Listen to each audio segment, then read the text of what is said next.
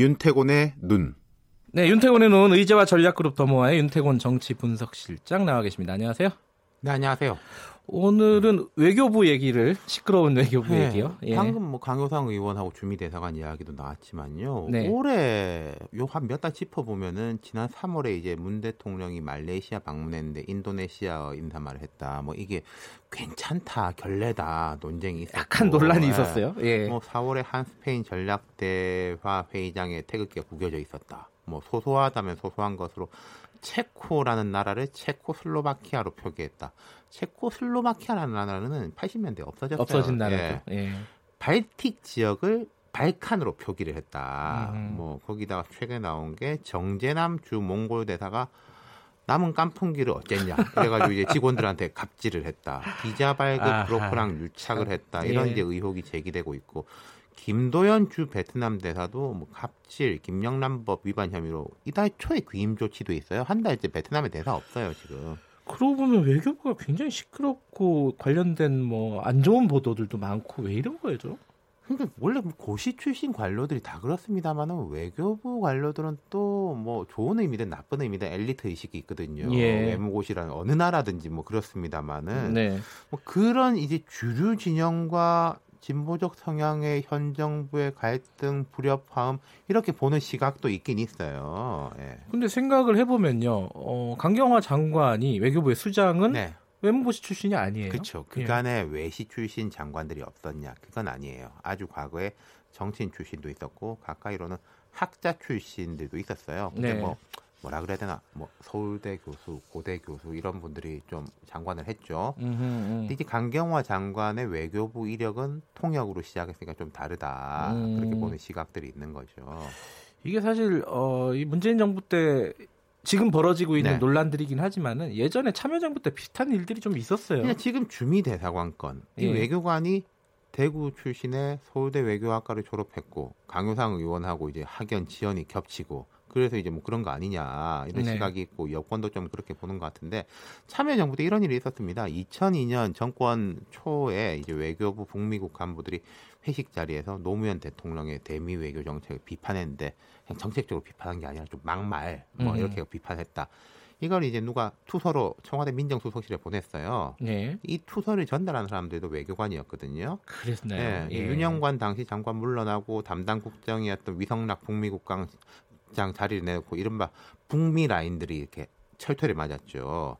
이 문제 제기를 한 사람들은 이른바 자주파로 불렀는데 청와대 행정관 등으로 갔는데 또 이제 이분들이 참여정부 후반기에는 다른 정책, 평택 미군기지 이전 과정에서 미국의 전략적 유연성 개념 수용이나 FTA에 대해서 반발해가지고 그 보수 쪽이 아니라 청와대와 갈등을 빚고 그랬거든요. 복잡하네요. 네, 이때 뒤쪽으로 밀렸던 보수 혹은 주류 외교관들은 또 보수 정부에 중용되고 음. 네. 지금 벌어진 일들이 이런 연장선으로 볼 수 있는 건가요? 근데? 오버랩 되기는 하는데요. 냉정하게 볼 필요는 있을 겁니다. 과연 외교부에 나온 이런 연이은 잡음들이 구주류 진영의 반격인가? 어떻게 보세요? 뭐 태극기가 구겨졌다. 발틱, 발칸, 뭐 체코슬로바키아, 체코 실무적 문제지 않습니까? 예, 예. 예. 그리고 지금 주미 대사관 대사가 조윤재 대사예요. 예. 참여정부 시절에 대통령 비서실 경제보좌관 지냈고 문 대통령이 더불어민주당 대표일 때 싱크탱크 정책공간 국민성장 소장을 지낸 인물이에요. 네. 그리고 몽골 대사, 베트남 대사 같은 경우에 뭐 깐풍기, 브로커 유착 의혹 뭐 이런 이런 것도 주류 비주류하고 다른 맥락이지 않습니까? 개인의 뭐 어떤 능력이랄까 네, 네, 이런 문제고 네. 그리고 또 주 몽골 대사는 이른바 주류 학맥도 아니고요. 지금 김도연 주 베트남 대사는 제가 앞서 말씀드렸던 참여정부 북미국 파동의 당사자예요. 김도연 대사가요? 네, 그 어? 제보한 어? 사람 중에 한 명입니다. 아 그래요? 네. 그래가지고 그 후에 외교관을 그만두고 삼성전자에 입사해가지고 임원으로 지내다가 현 정부 출범한 후에 베트남 대사로 깜짝 발탁됐거든요. 근데 이분이 음. 또 지금 강경화 장관하고 되게 충돌하고 있어요. 예. 이런 건 또 주류의 반격하고는 상관없는 오히려 뭐 정반대 뭐 성향이라든지 이력을 따지면 오히려 현 정부하고 음. 가깝고 기업에 갔다가 현 정부한테 발탁돼 온 사람이란 말이에요.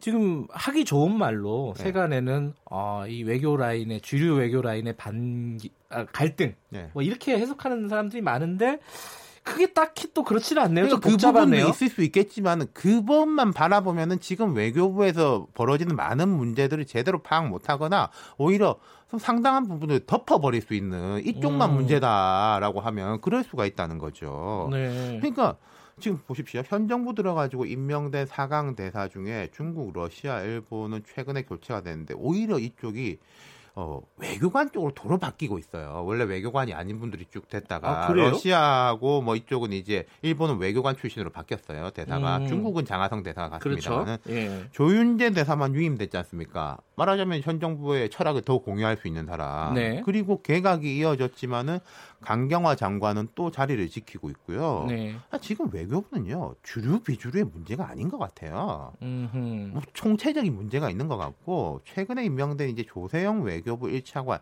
이분이 이제 외무고시 출신으로 연일 군기 잡기에 이제 나서고 있긴 한데 네. 뭐잘 모르겠습니다. 대통령께서 어저께 이제 보면은 한국당에 대해서 유감 표명을 하면서 또 이런 문제에 대해서 국민들한테 사과도 했단 말입니다. 사과. 이게 어. 결국 좀 뭐 장관이라든지 대사한테도 당장은 아니겠지만은 책임론이 갈 수밖에 없을 것 같고 어제도 우리가 이야기했지만 뭐 지금 북한은 물론이고 일본, 미국하고 치열한 외교전에 총력을 기울여도 모자랄 판인데 네. 집안이 너무 시끄러운 것 같아요. 네. 어수선한 것 같고 예. 지금 아까 제가 말씀드린 대로 그 주류 진영과의 문제도 있지만은 그 외에 다른 부분에 대해 가지고도 좀 냉정하게 들여다 봐야 될 때가 아닌가 그렇게 싶다는 음, 거죠. 그 네. 문재인 대통령은 사실 장관의 책임론 이런 부분에 대해서는 되게 유보적인 아직은 네 아직까지는 예. 이야기를 안 하고 있죠. 그지만 예. 이번 사태가 정리가 되면은 일정 정도 좀 책임져야 될 상황이 오지 않을까라는 예측은 할 수 있는 거 아닙니까? 그러니까 이게 뭐 사실은 이낙연 총리도 올 연말 이전에는 좀 이제 나간다 통보도 있고 예. 하니까 그러면 이제 그 시점까지 가느냐 아니면 조금 더 먼저 이렇게 교체가 되느냐 이 둘 중에 음. 하나겠죠. 네, 알겠습니다. 예. 오늘 말씀 감사합니다. 감사합니다. 의제와 전략그룹 더모아의 윤태곤 정치 분석 실장이었습니다. 김경래 최강시사 2부는 여기까지 하겠습니다. 잠시 후 3부에서는요. 진보의 향기 김기식 전 금융감독원장과 함께합니다. 어, 일부 지역국에서는 해당 지역 방송 보내드립니다. 잠시 후에 뵙겠습니다.